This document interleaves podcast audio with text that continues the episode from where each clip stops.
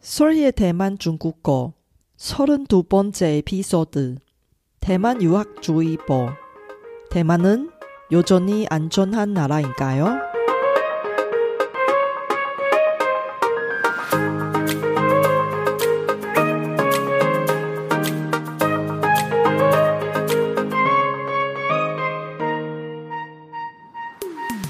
안녕하세요. Sorry Chinese에 오신 여러분을 환영합니다. 원어민 강사 솔희와 함께 대만 중국어와 중화권 문화를 배워봅시다.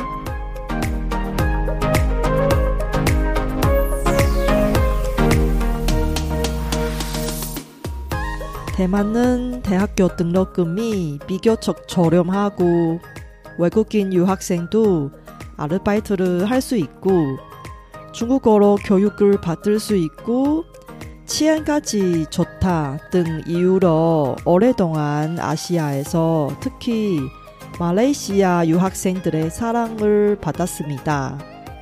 하지만 두 달 전에 한 끔찍한 말레이시아 여대생 살인 사건이 발생한 후에 많은 학생이 대만의 치안 수준에 대해서 의문을 품게 됩니다.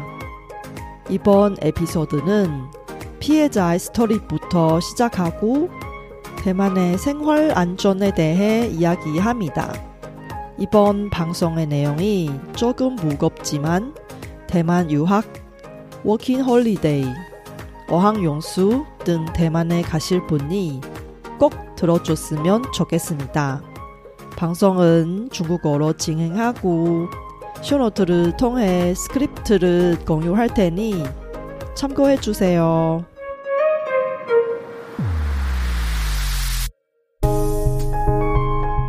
大家好，我是雪姬老师，欢迎大家收听我的节目。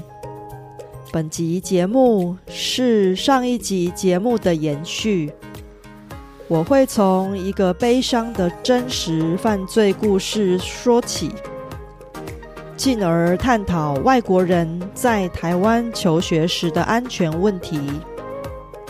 如果你正在准备要到台湾念书，或是未来想到台湾度假打工，尤其是女生，建议你好好的、仔细的收听本集节目的内容。听不懂的部分可以参考 Show Note 上的逐字稿。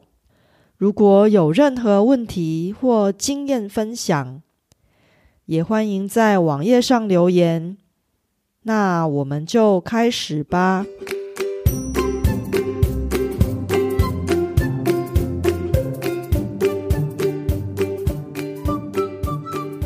这个故事的主人公，他姓钟，是一个马来西亚籍的华裔年轻女生。以下我会称呼她为钟同学。马来西亚是一个多民族融合的国家，大约有四分之一的人口是华裔。钟同学生长在华人家庭里。从小在家里跟父母亲说中文，因此他的中文程度非常好。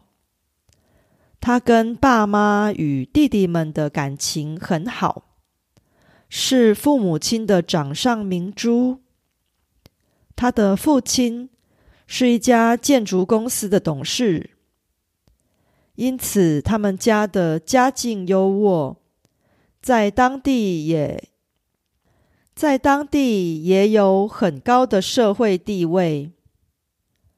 大学的时候，他在马来西亚师无的卫理毕理学院就读商业管理课程。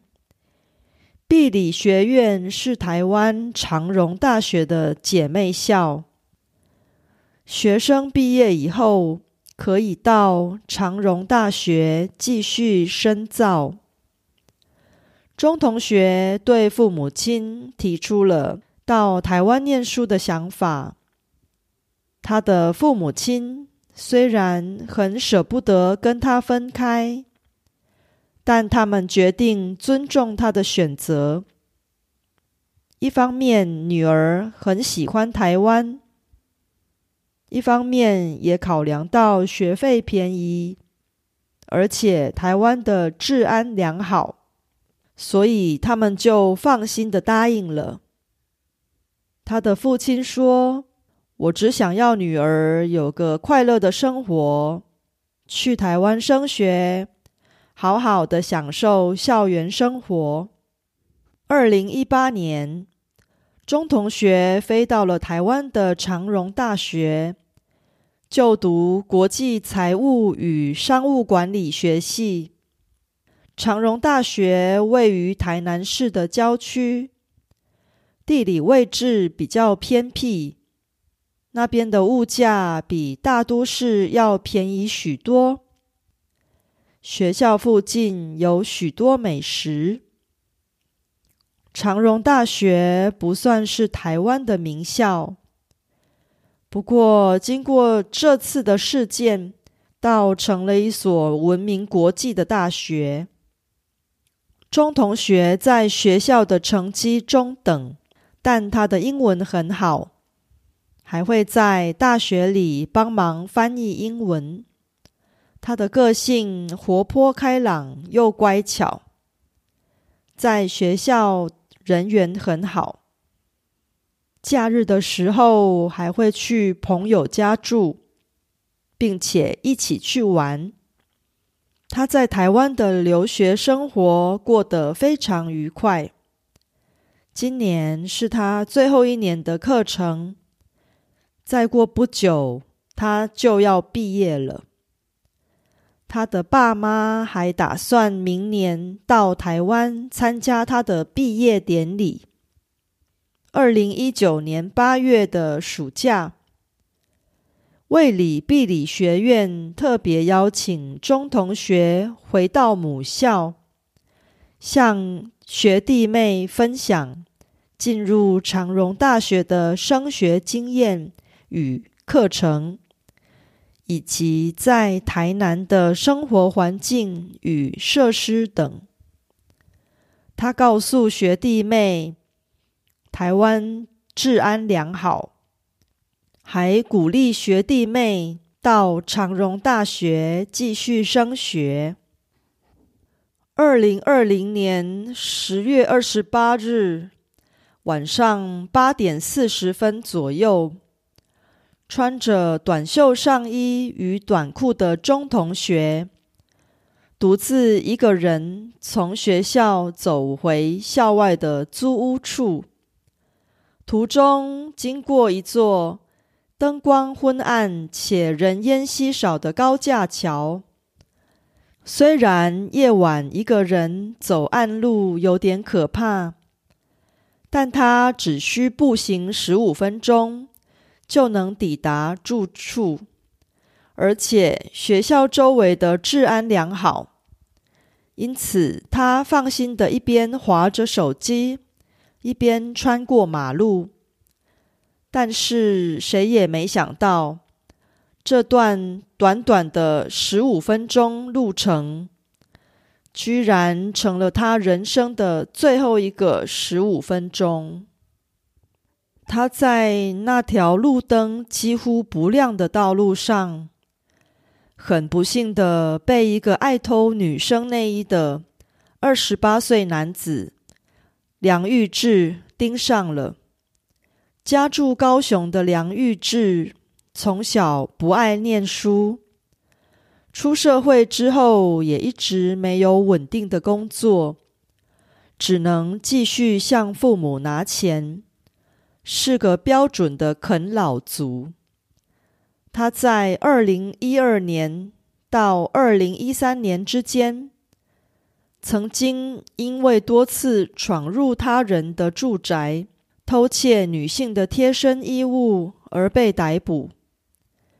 几年之后，他变本加厉，变成了一个性侵犯。那天晚上。梁玉志看到钟同学落单，起了色心，想要非礼他。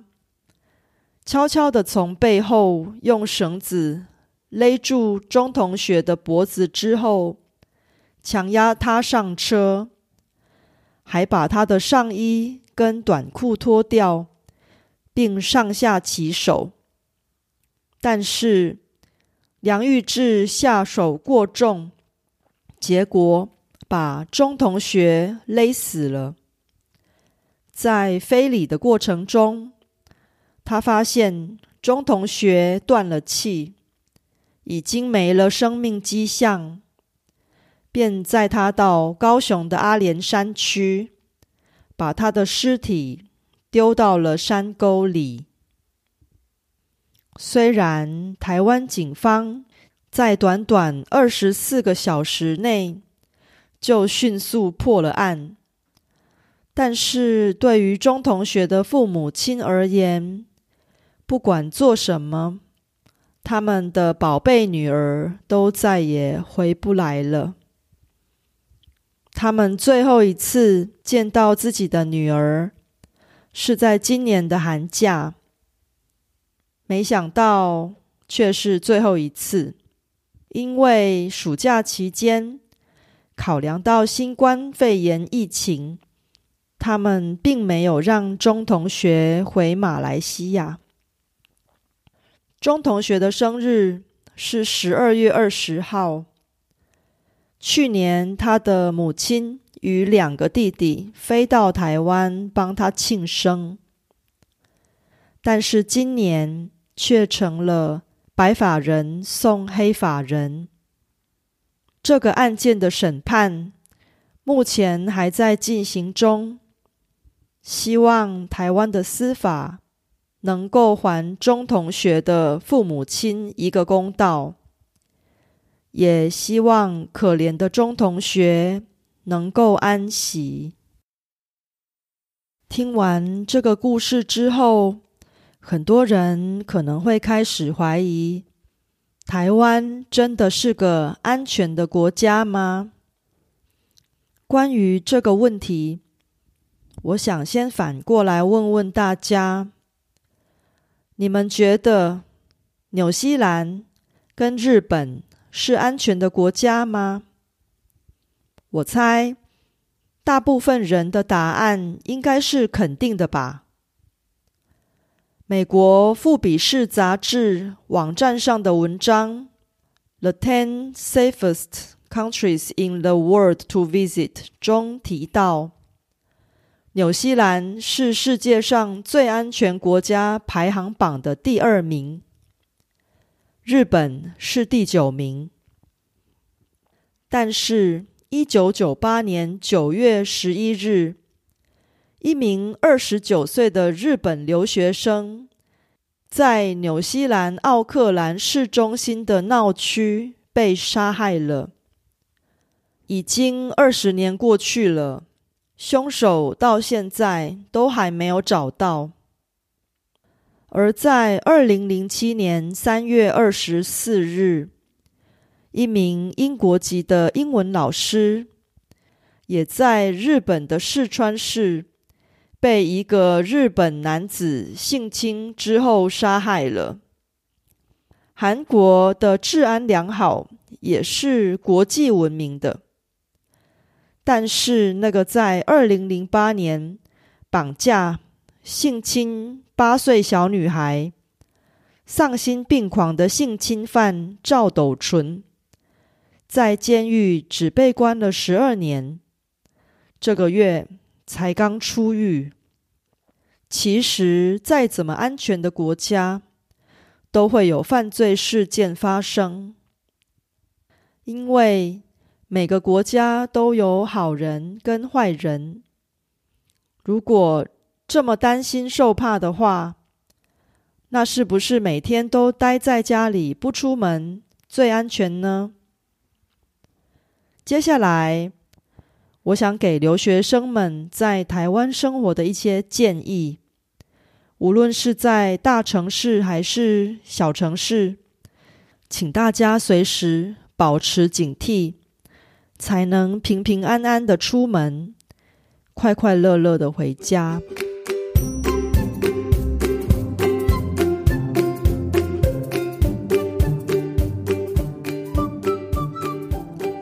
第一个建议，尽量不要单独一个人搭计程车，尤其是女生。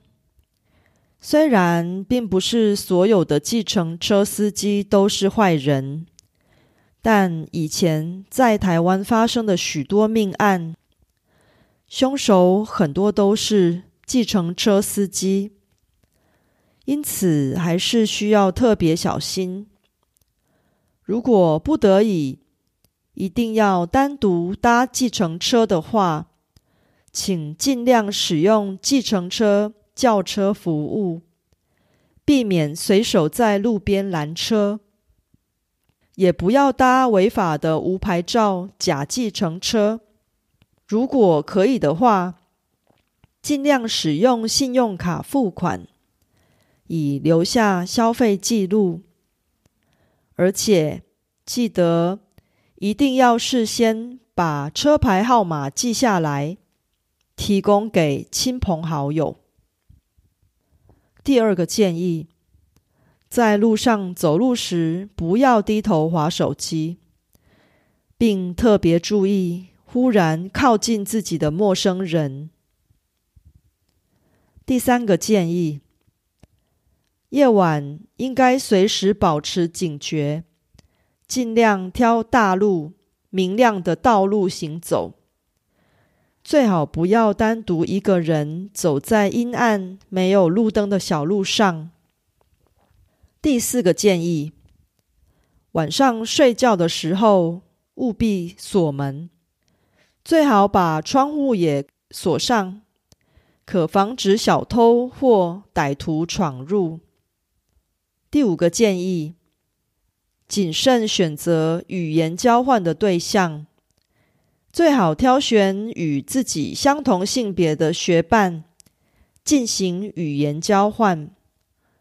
如果是跟异性语言交换的话，尽量约在人多的公共场所或咖啡厅，尤其是女生。应该尽量避免跟不熟的异性单独相处。第六个建议：人在台湾遇到危险情况时，请用手机拨打行动紧急电话一一二，这是全球行动电话手机都可以拨打的紧急救难号码。拨通后会有中文与英文语音说明，并且会帮忙转接到警察局或消防局。建议大家把这个重要的号码存在手机里，在遇到危险的时候就可以使用。이번에피소드는어땠어요 제가 열심히 만든 콘텐츠를 학습자 여러분께 도움이 되었으면 좋겠습니다. 제 팟캐스트가 마음에 드시면 더 많은 분이 도움을 받을 수 있게 페이스북 등 여러분 즐겨 쓰는 SNS 채널에서 많이 공유해 주세요. 제 뉴스레터도 여러분께 도움이 될 거예요. 팟캐스트 업데이트 소식부터 대만 문화, 대만 여행, 대만 중국어 학습 정보까지 학습자에게 유용한 정보를 뉴스레터에 담았습니다. 솔희 차이니스 홈페이지에서 뉴스레터를 무료로 많이 구독해 주세요.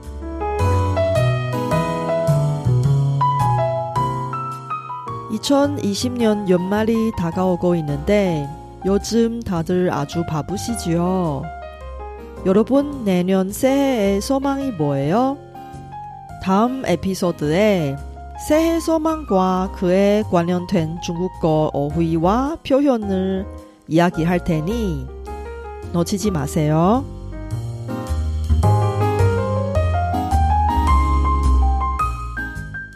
바쁘신 와중에도 불구하고 제 팟캐스트를 들어주신 여러분께 진심으로 감사합니다.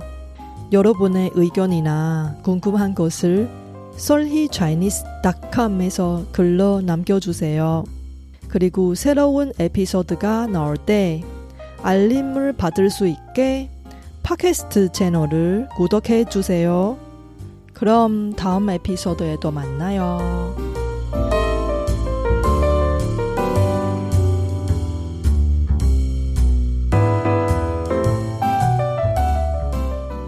我知道 大家每天都有忙不完的事，真的非常感谢大家在百忙中抽空收听我的节目。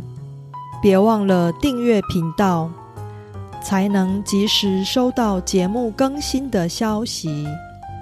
那我们下集节目中再见喽，拜拜。